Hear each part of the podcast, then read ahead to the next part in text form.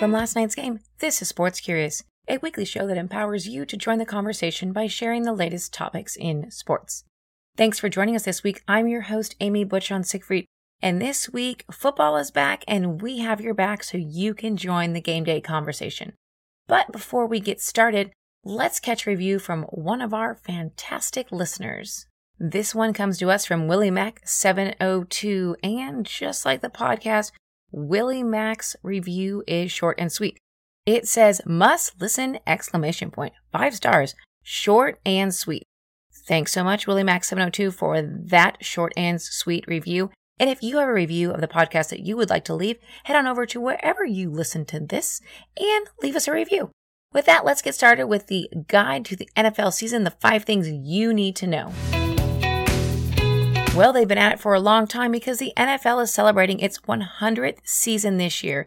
It starts on Thursday, September 5th, and it culminates with the Super Bowl in Miami on February 2nd. The game Thursday night, the 5th, is between two of the league's oldest ri- rivals, the Green Bay Packers and Chicago Bears. Before that game, you'll be able to catch performances by Meek Mill, Meghan Trainor, and Rapsody. The league is so excited about their 100th year that they've coined the phrase fantennial to celebrate their fans along the way. While, of course, everyone expects the defending Super Bowl champions, Tom Brady and the New England Patriots, to do well this season, it's the Cleveland Browns who are raising eyebrows this season. The team that went winless two seasons ago has set the bar really high this season and could be one of the teams to beat thanks to second year quarterback Baker Mayfield. While you might think the most important people on the field are the guys in the helmets, it's a little more black and white than that.